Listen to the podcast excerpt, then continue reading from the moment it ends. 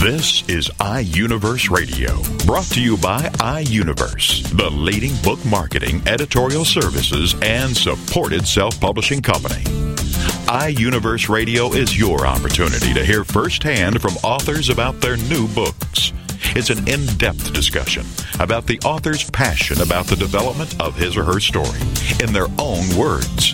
It's an inside look into the characters and the plot and how the story all came together. Here is iUniverse Radio with host Steve Jorgensen.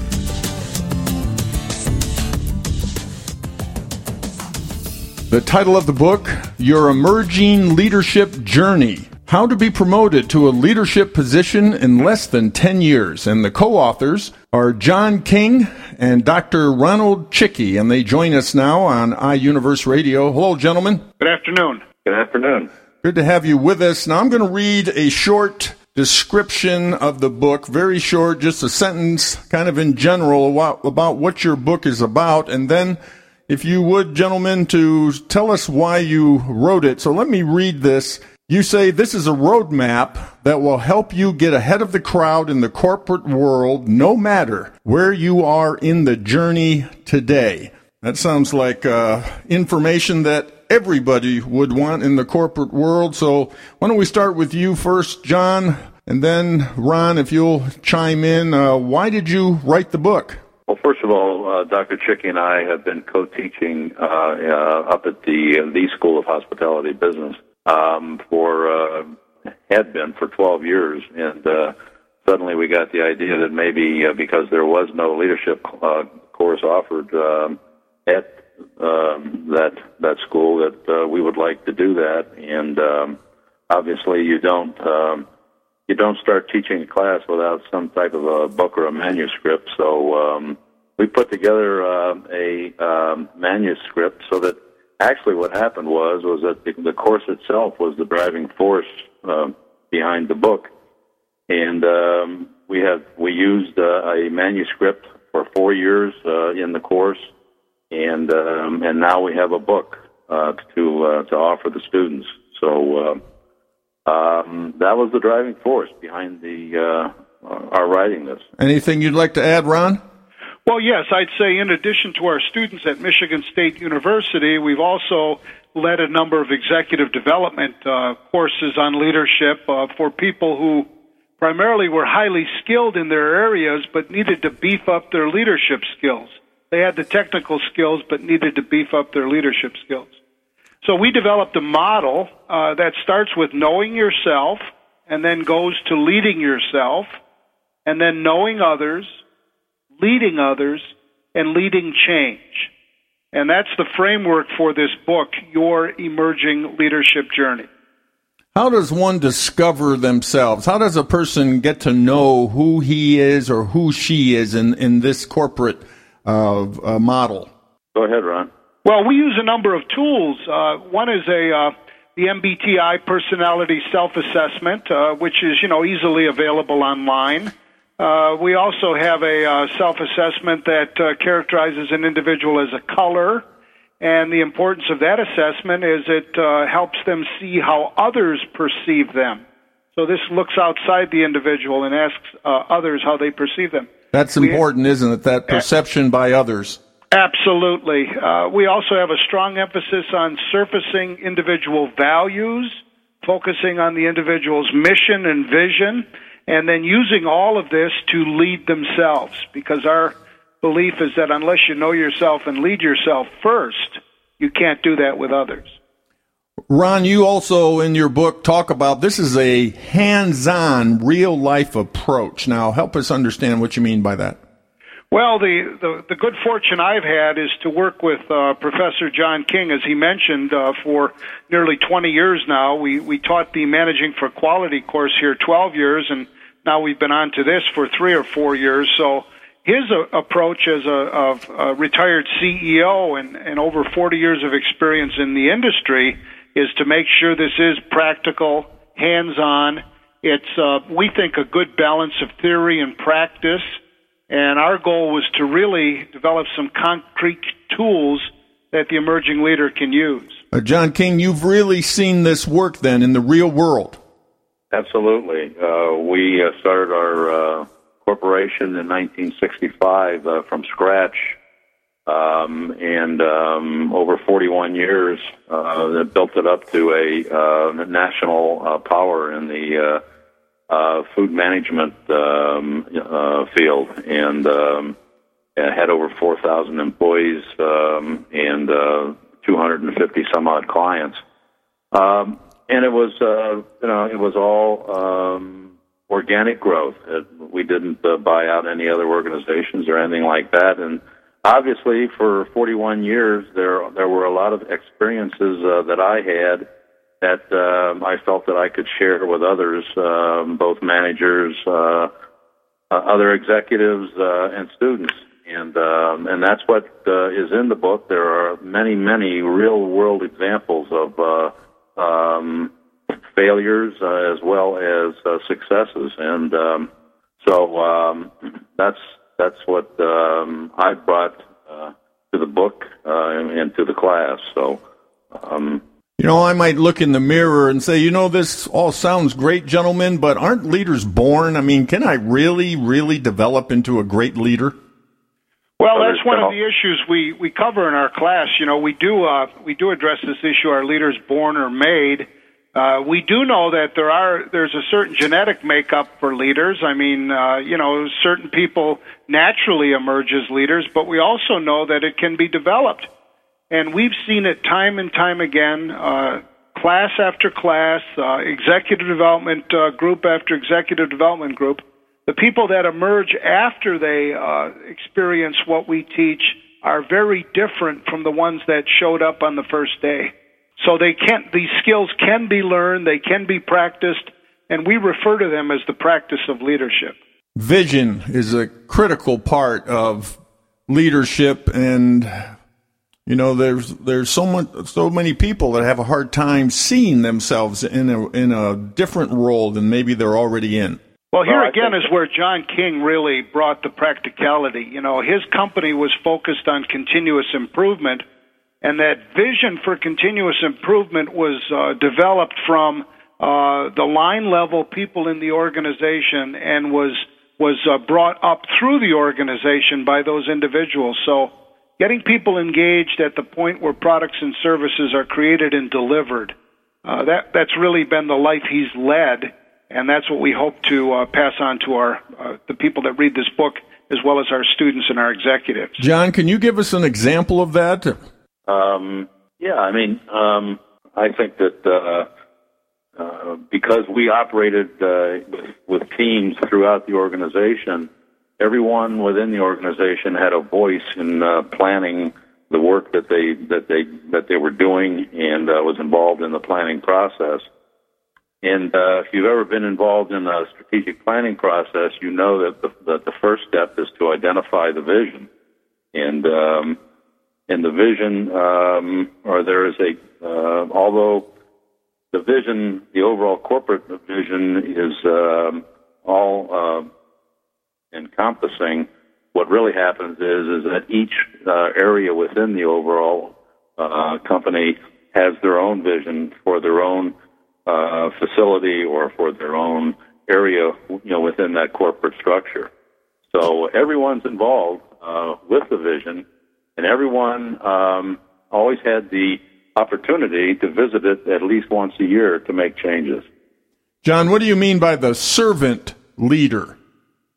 The servant leader is uh, basically the leader who um, um, has a high level of caring for their associates, so much so that they, uh, what I always said to, to them was, um, what I what what we tell the students and what I what I've told uh, managers uh, uh, in class is to uh, never park your car and go directly to your office. You should always park your car, go in to where you work, and uh, visit all of your associates on your way on the way to your office, and that way, number one, you get to know them very well. There's a high level of trust, and it um, and you actually literally are serving them uh, every day, and they know that you care, and that's and that is the key to servant leadership, which is caring. Dr. Cichy. I hope that explains it. That sounds really good. Uh, Dr. Cichy, help us understand the critical importance of ethics. Well, ethics obviously have surfaced as a um, as a, a, way to uh, to screw up. You know, those that have violated the code of ethics today have screwed up uh, corporations and their own personal lives. We believe that ethics are very personal. Again, it depends on the individual, but the organization needs a code of ethics as well. And uh, part of this uh, uh, book that we have uh, that we just had released uh, deals with this topic of ethics, and again, practical examples on on how individuals can link the ethical decisions they're making to their own value systems, to the value systems of the organization. And I think uh, this comes back to servant leadership as well, where the focus is the relationship, the relationship between the follower and the relationship uh, with that leader. Um, we know that people follow a plan, but they're more likely to follow a person. And uh, they're more likely to follow a person if that person's being perceived as being ethical rather than not ethical. John, talk to us about role models, leaders that we need to look up to. Wow, you uh, hit the nail right on the head. Um, you, if you read the newspaper today, you, you you've read all the articles about uh, athletes and uh, how how athletes um, um, have to be a um, role model. Um, and of course, we all know what's happened uh, there, and uh, we know that they have a long way to go in terms of being a true role model. But as an executive, um, you uh, it's it's vital that everyone have a great deal of respect for their leader, and um, obviously that respect has to be earned. But uh, once the um, once once the leader recognizes the fact that they they live in a goldfish bowl, and everyone is watching them and watching their every step and their every word, and uh, everyone in the organization has high expectations for that person as a leader, they know uh, they know that they have to be a role model, and uh, and the, being a role model is uh, um, wanting everyone to be um, better than they are and uh, at least be as uh, good and as uh, forthright as, as the leader himself. Uh, Dr. Cichy, can you explain and define the emotionally intelligent leader? Yes, this is based on some research that we've done over a number of years here at Michigan State in the School of Hospitality Business where we categorize the competencies and characteristics of an emotionally intelligent leader into three categories. The first one is called in, which is about your awareness of yourself and being able to lead yourself. The second is called out, which is the awareness of others and empathy, being able to put yourself in another person's uh, position. And the third is called relationships. And again, we get back to this relationships where you use your emotional skills and your thinking skills together to help develop people and help them on their leadership journeys.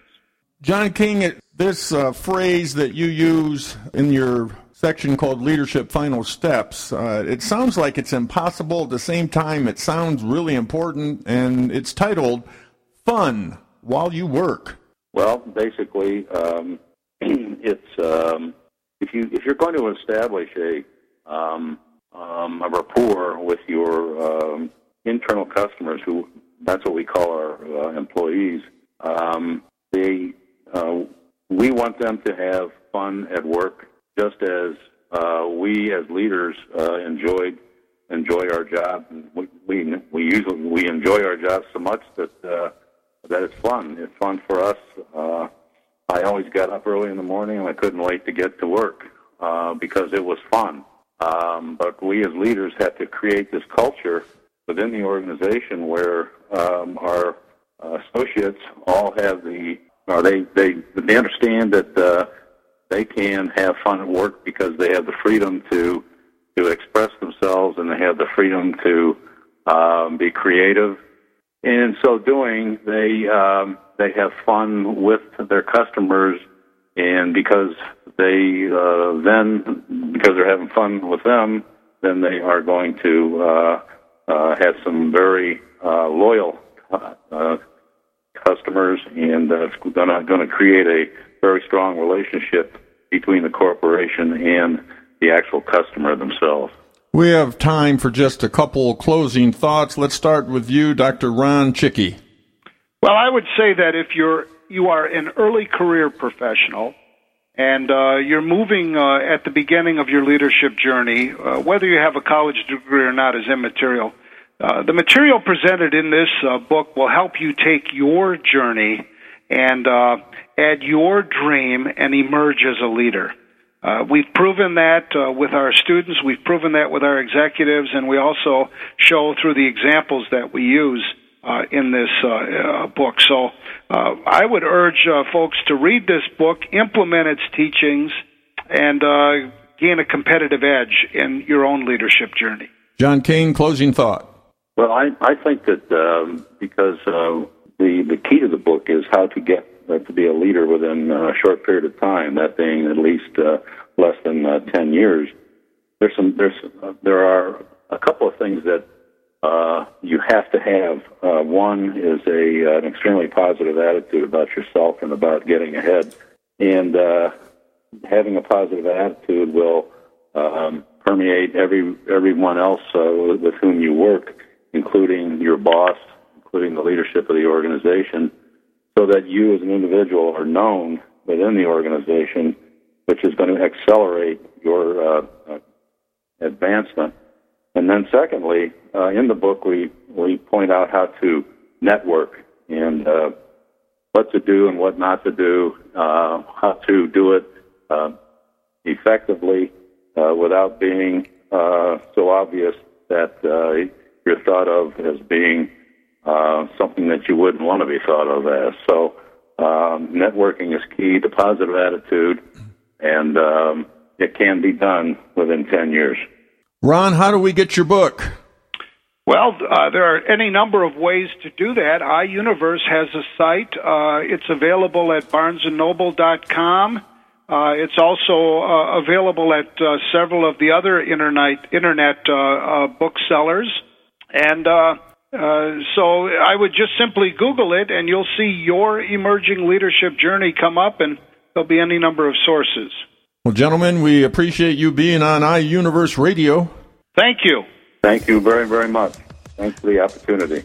That was co authors John King and Dr. Ron Cichy. They're the authors of Your Emerging Leadership Journey How to Be Promoted to a Leadership Position in Less Than 10 Years.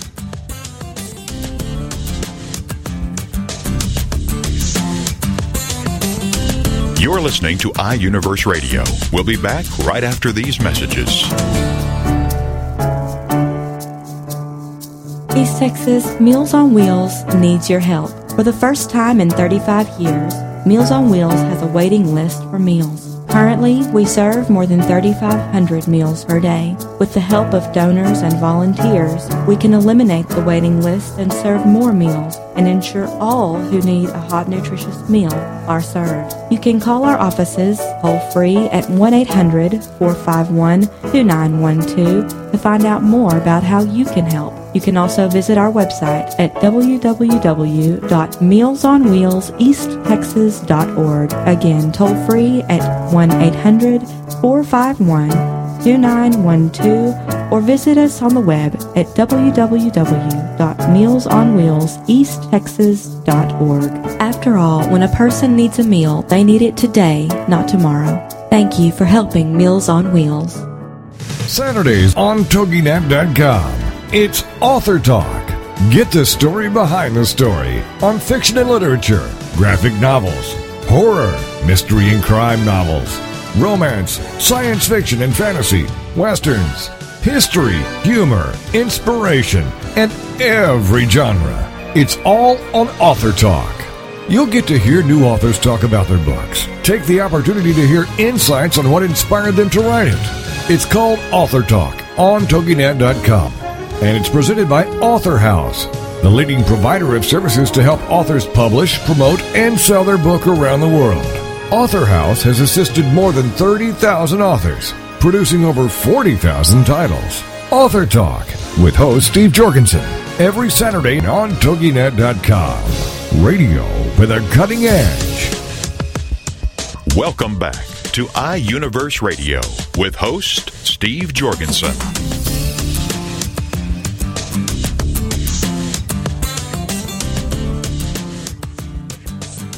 The title of the book Project Management Skills for Instructional Designers. And the author is Dorcas M.T. Cox. And Dorcas joins us now on iUniverse Radio.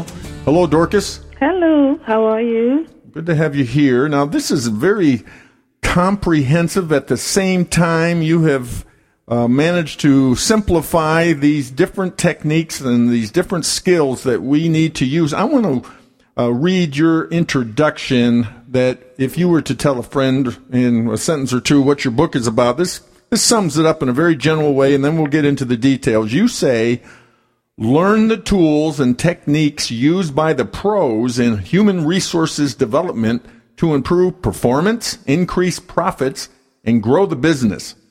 Well, any business person would say that's what I need to do. I got to learn right. to do that, right? That's correct. Yeah, there's there's um, in the business world there's do or die. Mm. So you are going to help us survive and thrive, if you will, and tell us why you wrote this. This is a this is a very comprehensive book. This this took you some uh, probably though from your experiences and and everything you've done. It was just putting it down on paper. You already know this. That's right. That's right.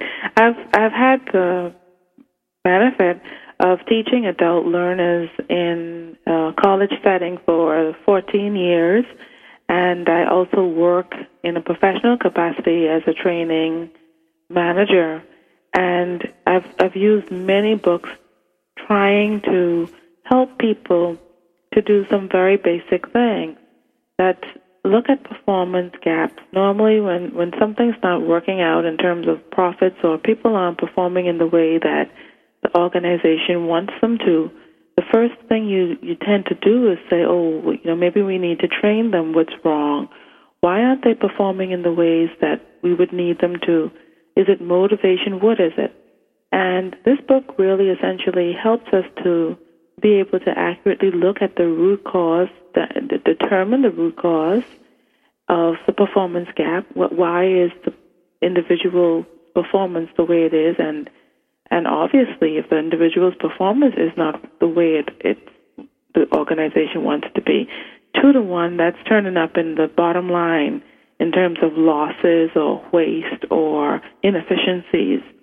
And so once we identify if the gap is about a lack of knowledge or skill, then we can use training as a measure to close that gap. And so the rest of the book helps us to understand how we can start a project of designing, developing, and delivering the training to close the performance gap.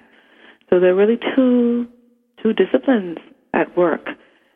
First is how do you analyze the gap and determine if we do need a, a training solution?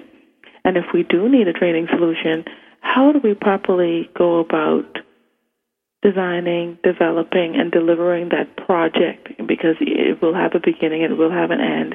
And so you do need project management skills so that you can efficiently create whatever that solution is to close that gap and get the business back on track. From my experience in the business world, it it's often if you're a manager or an owner, you know your product, you know your service, you're very good at that, but then to help others to catch that same vision that you have and also That's to take correct. responsibility that you feel obviously as the owner or the manager you feel right. tremendous responsibility and and that's you know obviously that that uh, as you put it we have to gain the wisdom and the confidence right. to get the best performance from employees. So it, that you have to be able to uh, teach that to the correct. employees. It's it's a critical critical area of business. That is correct. And particularly now, because there there are many things happening in, in the economy. There there's downsizing, so there are a lot of people who are now enrolled in organizations that they weren't properly prepared for and and maybe they don't feel very confident in being able to execute.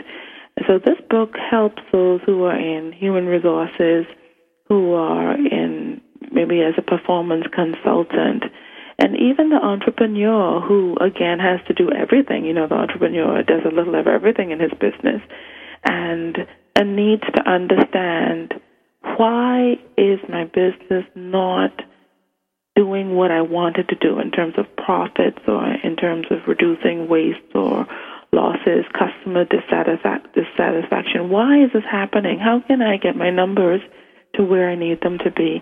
How can I get my people to where they need to be so that they can be able to produce the the results that we know the business can produce? And so I think this book is for everybody. It, it has a it it, it has uh, the beautiful ability of being used as a textbook, and and it can and you can get get really deep into it if you're going at it from a college or university level. But then at the same time, you can have it as a guide, as a source book to refer to, even if you're not wanting to to be a pro, but you want to do it like the pros. You want to know what the pros do. The book is also for you. And you start right out at the very uh, beginning with chapter one. You talk about the crisis, and chapter one introduces the reader to a typical scenario dealing with crisis, and you put it in an everyday of, of situation that we could all relate to. That's correct. And that's very, very important that you start to. Uh, you know, you have to have a, a, realistic and honest view of what is happening and be able to analyze that. Yeah. So the, the book is full of tips. It, the instructions are clear. You'd notice the chapters are very short. People don't like very lengthy chapters, and there are a lot of white spaces for you to take notes in the book. The the book has some question prompt questions at the end it, it also is based on a typical scenario, like you said, and that, that theme runs through the entire book. So it's almost a storytelling kind of uh, approach to delivering material that can be kind of heavy. But I think it's it's it's presented in a way. Both disciplines are presented in a way that's user friendly, and even the project management side that can be technical. There are lots of templates in there already built in for you, so if if the book is referencing a particular name of a template, you don't have to wonder, well, what does that look like and how do I use it? It's right there for you. And so I think that makes it easy for the just in time learner who wants to know it right away, but they don't want to have to take, you know, a very formal approach to getting that information that they need to resolve their issues immediately. Often we might think that these are inside secrets and how do yeah. we gain them you know because the pros in the human resources development i mean they know these you know it. Right. But but again it is something that we can learn. Absolutely absolutely and they're no then they're no longer secret and then you know the beauty of it is that will help us all i mean that's going to help the economy turn around that's going to help the the college grad who wants to get out there and, and make a difference. But they don't have all those years of experience that maybe somebody else has, and, and they can lean on that when the going gets tough. So this this allows everyone to to take something that they have as a passion and translate that passion into a business success for themselves was just being able to get some some guidance and direction along the way and and at the end of the day, feel really good about themselves in the in the, in the process. So you've taken your 14 years of experience and your knowledge and skills, and you've personal notes and a lot of research, and your yeah. what you've done, if I may, was to present the material in a way that is not only interesting but it's different from right. the way that information is presented by other authors. That's what you found. You you really had a hard time finding something that would suit the the uh, big challenge. Absolutely. And um, I found also that we use in, in a classroom setting several different books, take a chunk out of this and take a chunk out of that. And I think one of the things that I've, I've used as a benefit in putting the book together is the, the skill of being able to explain something to someone in very basic language, not to simplify it to insult them, but that the everyday man off the street can understand something that they once thought was just pretty heavy or pretty difficult. And I found adults very intelligent people.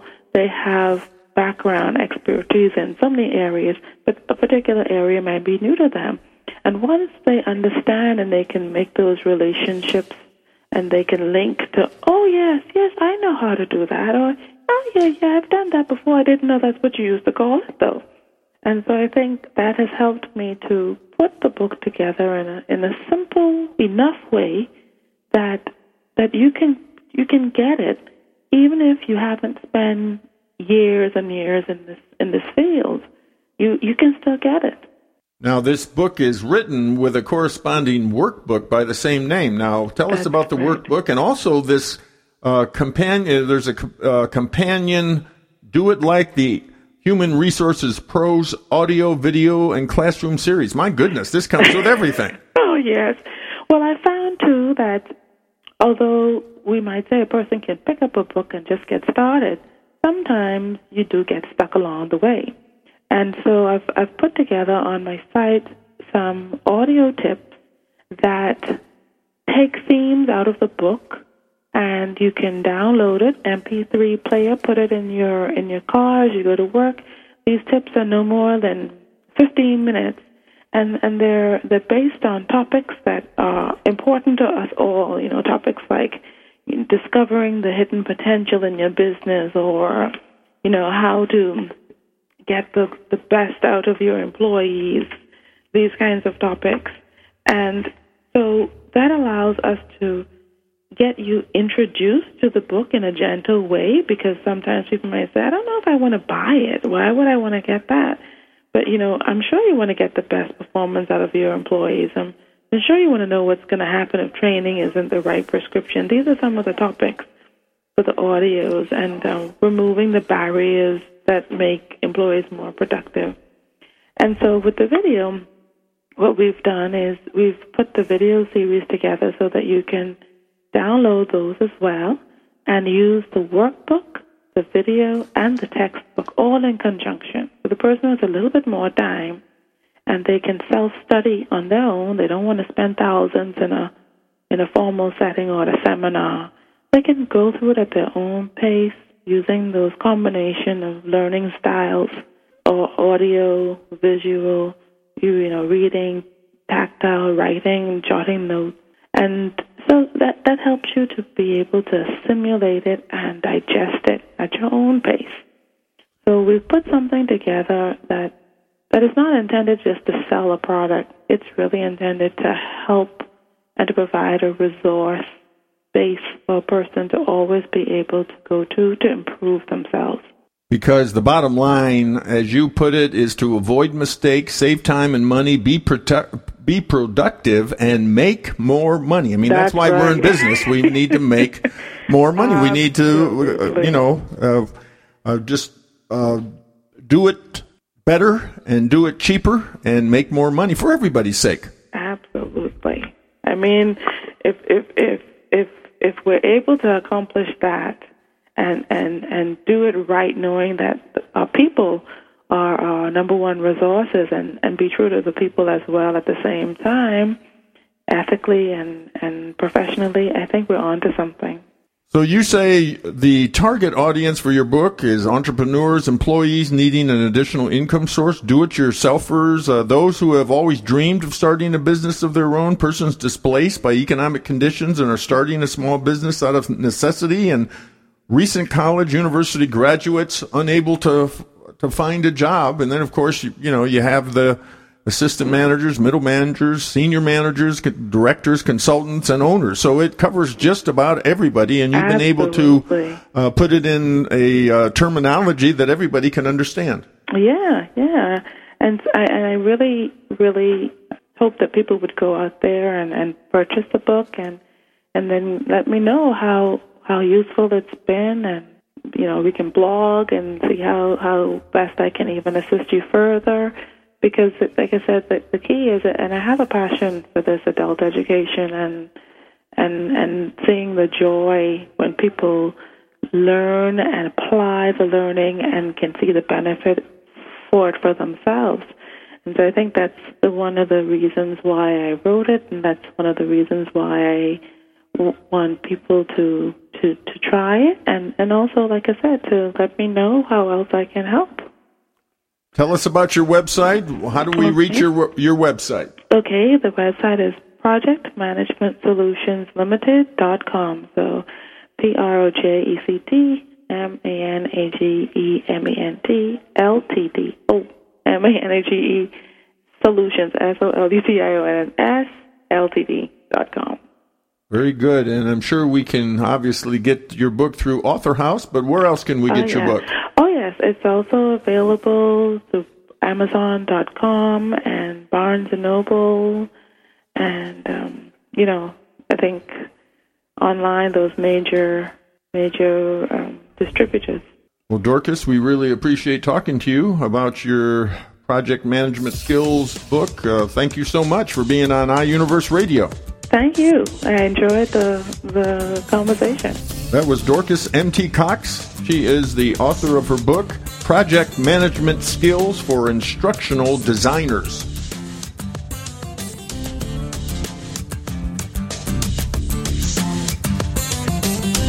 You're listening to iUniverse Radio. We'll be back right after these messages. He's a die-hard American. He's right, and he has the last name to prove it. He's Jason Wright, the host of The Right Side of the Aisle on TogiNet Radio. Jason is a father and self-made entrepreneur who turned a struggling East Texas real estate firm into a top-notch million-dollar company. Jason Wright loves America and is very concerned about where we are headed as a nation. He's dedicated to traditional American values. Jason Wright. Join us every Friday at 11 a.m. Eastern for The Right Side of the Aisle on TogiNet.com. Maybe if I write a book, it will be the thing that keeps me alive. Those are the troubled words of a new 16 year old author with her first thought provoking book, What Gives? Published by Togi Entertainment. The author kept a diary during her dark teenage times, which turned into a 360 page suicide note with a happy ending.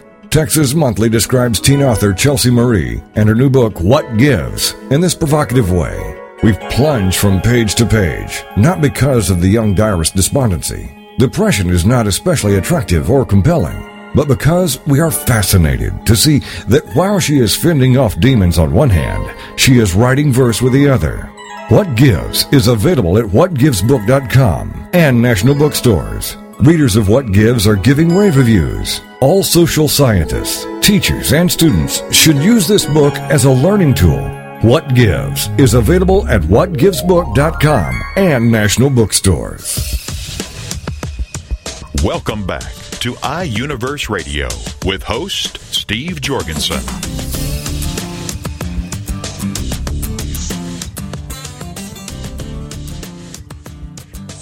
The title of the book, Scraps, Fictional Fragments. And the author is David Luck. And David joins us now on iUniverse Radio. Hello, David. Hi, how are you today, Steve? Well, this is a collection of short stories, of stories that come from your experience of living near a, a, a lake right there in Denver, and then some other, I guess, some other uh, stories from your travels. That's correct. Of course, uh, Steve, part of why I named the book Scraps is because uh, it's just a variety of stories gleaned from uh, many places and many people. Although, as you mentioned, uh, the first five stories uh, are centered around a lake here in Denver called Sloan's Lake. And I came to write those stories. Uh, I'd been living in the mountains, kind of an isolated area, and I was used to taking hikes by myself and and uh, just not inter uh, just not interacting with people particularly. And I moved to Denver itself, and a few blocks away from this lake, and suddenly here I was just uh, overwhelmed by people of all varieties and ethnic uh, mix, and uh, all the vibrant colors uh, of the city, and uh, that just uh, brought my mind into overdrive, and uh, I started imagining what many of these people I met might be re- doing in their life, and uh, out of that came these stories, these lake stories, the first five. And you say readers will enjoy the story's characters as they wrestle, these characters wrestle with familiar themes of love, lust, and yearning. Well, I always laugh a little bit about uh, about that when someone asks me, "Well, what what do you really write about?" Well, I think most all of us writers write about the themes of life: lust, love, and yearning. And uh, with outcomes that uh, these stories have outcomes that sometimes uh, are not always what uh, you think they should be. And I think that's the surprise in many of the stories. you use, uh, is it Garrison Keillor? Garrison Keillor quote. Yeah, the quote uh, Writers are vacuum cleaners who suck up other people's lives and weave them into stories like a sparrow builds a nest from scraps. That's true, and that's what, what we all do. And, and I know that in my own experience, that's what I do. Uh, sometimes not even realizing that I do it. Uh, you know, meeting people and seeing people. I just collect these little tidbits, and uh, eventually those are woven into some story that I might uh, be writing. So, as you uh, very specifically say, Scraps is not a quilting book, but you know there are there, these stories are like a tapestry of stimulating fiction. Now, what is the stimulating fiction? Uh, what kind of a theme do you have? Well, there's not a theme that goes, uh, you know, through the entire book uh, in that sense, Steve. But the stories are are just a, a lot of life stories. Um, they involve people, real life people, and what real life people are are dealing with. Um, how they how they challenge uh, each other each other indirectly sometimes, sometimes very directly, and of course the uh, always the hidden theme of uh, well, you know, is this going to be hurtful? Is this going to be loving? Uh, and of course, sometimes the ending uh, will surprise even ourselves in our real life, and, and the endings will surprise us in these stories too. And you touch on our memories and you touch on our vulnerabilities. Well, that's really, really right. Some of these stories uh, came out of the past. Um, I, I'm a native of Wyoming, and so I gleaned a lot of scraps from there too. And uh, some of these stories delve back into my childhood, and uh, and I've had readers that have read the book Scraps uh, tell me, "Boy, this I really relate to this. I can remember doing this when I was a when I was a child, or I can really relate to walking around the lake uh, as you do in your stories, because I used to do that, and I used to see people." that were just exactly like you portrayed them in this book, and they really have enjoyed reading this book, Scraps. So you've really tried to make it realistic because you say my characters experience and struggle with these different desires, and like us, sometimes they're successful and sometimes they're not. That's true, and that's uh, Steve. I've tried to write. I try to write realistically. These people are just like uh, you, and just like me, and just like the people we meet every day in our own families, and uh, our own struggles, and our own beliefs and uh, sometimes uh, we get misled too by outsiders, and uh, then these stories in our lives, or our lives as portrayed in these stories, um, sometimes have surprising endings. We may dream about things all, uh, all our life, and uh, sometimes we realize those dreams, and sometimes we don't. And then sometimes we realize those dreams in a way in which we would have no idea it was going to happen. And I like to surprise readers that way. And you talk about the challenge of writing believable characters. That is really a challenge. It really is a challenge to write believable characters because you pick a character, or you don't really necessarily pick a character, but a character comes to mind, and and I really try to put myself in that character's place and what would I do in this situation or how would I react to uh, this other person? Uh, and I try to make it as realistic as I can because uh, I'm sure you've read books too, Steve, that the characters just don't seem real. You know, they couldn't do that, or you know, they couldn't think like that. And uh, I try to avoid that. I try to make them just everyday, common, ordinary people, uh, just like you and me. You call that realistic creativity. I call that realistic creativity, right? And I think a lot of that, you have to be a real observer of life. And I, I really think I am a, a real observer of life, of people and, and of life. It's uh, it's kind of like standing on a street corner and watching the people walk by, but it goes deeper than that. Uh, people have coats on and clothes on, and and they look a certain way, but uh, how do they really look? Uh, you know, in their own mind, how do they really look? And uh, how are they really presenting themselves in the world? And uh, kind of like looking at these people that way, really analyzing them and how we think they might really be. And, and then being able to write that is the challenge. And how these characters might respond in a, in a different situation that you put them in. that's that's always a surprise to me too, and I, I enjoy that part. you enjoy that part. You know, all of a sudden, your characters come to life and they start talking, right? That's right. And you go, "Wow, I didn't know they knew that." That's right. Where'd they get that idea from? Absolutely. You make this statement. You said some of the short stories in scraps are re, are a reminder of simpler times, our history, something we all yearn for. Now, talk about that. Help us understand what you're saying there. A few of the stories in scraps uh, come from simpler times. Uh, they uh, they delve back uh, to a time when we didn't have all the electronic media that we have now. Um, there's two stories in particular. Come Spring is one, and the the other one is called the Box Social, and these are uh, these are events that occurred back in oh say in the uh, 40s and 50s, uh, and these were social interactions where people actually got together and did things uh, socially without the use of electronic devices. And I, I kind of think that's interesting. Well, I, I, I think it's very interesting because we are so attuned to doing everything uh, through electronic media now.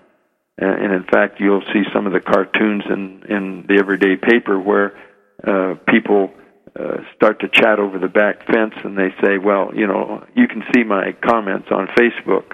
And uh, these stories, like uh, I mentioned, go back to a time when people interacted face to face and uh, the box social is a uh, where uh, sandwiches were made by uh, the women and and the young young women, and uh, then they were auctioned off, and they were always auctioned off for a good cause.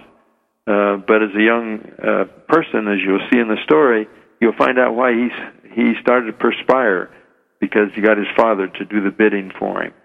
And these were social interaction things that we just don't see anymore. And I think some people yearn for that. They yearn for simpler times, and they will enjoy these stories. Now, the characters that are involved with lake stories are are these people that you knew, or these uh, situations, uh, experiences that real people went through, or is this just what you've created? These are all fiction, just what I created. Uh, they're created, um, or they are based on people that I saw, uh, observed around the lake on my walks, and uh, I just made up these stories about them. They, I never met any of those people in in the lake stories. They're just truly fictional stories that I uh, invented, but based on real people that I saw around the lake and behaviors that I saw around the lake. Without giving away the uh, the the climax of this short story, tell us about the character Angelica. Just you know, give us some little insight into Angelica and what she's going through, her mental process.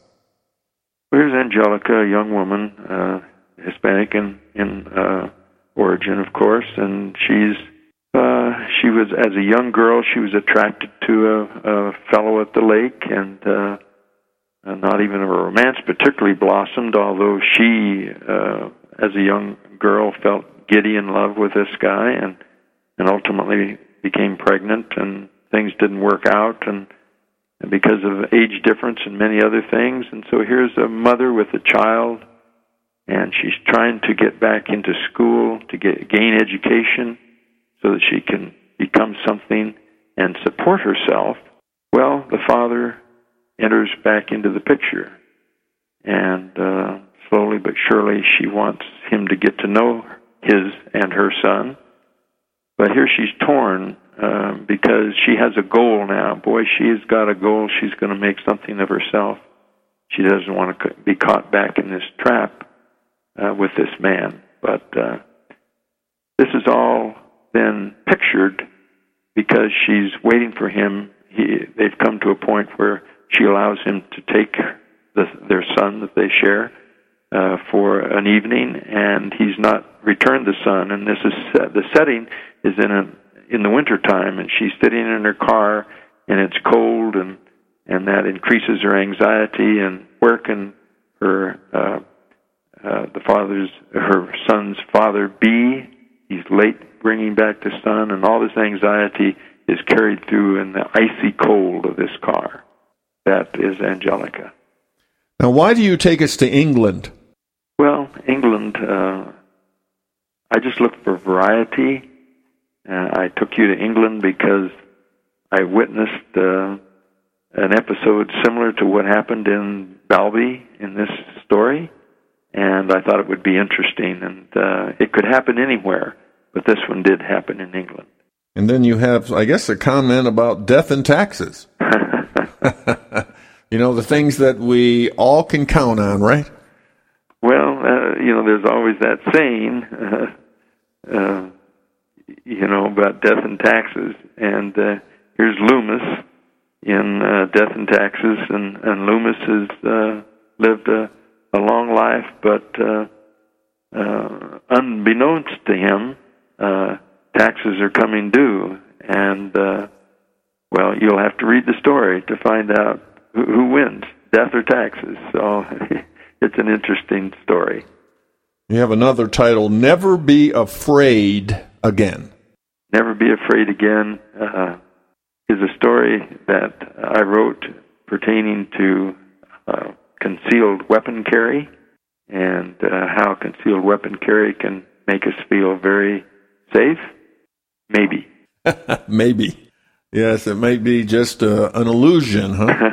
but, well, you'll have to read the story. That's right. That's right. When you when you when you can feel that weapon against you, I guess you know it's a different feeling than when you don't have it on. yes, I'm sure that's true. And who's Petey? Petey is a parrot. and,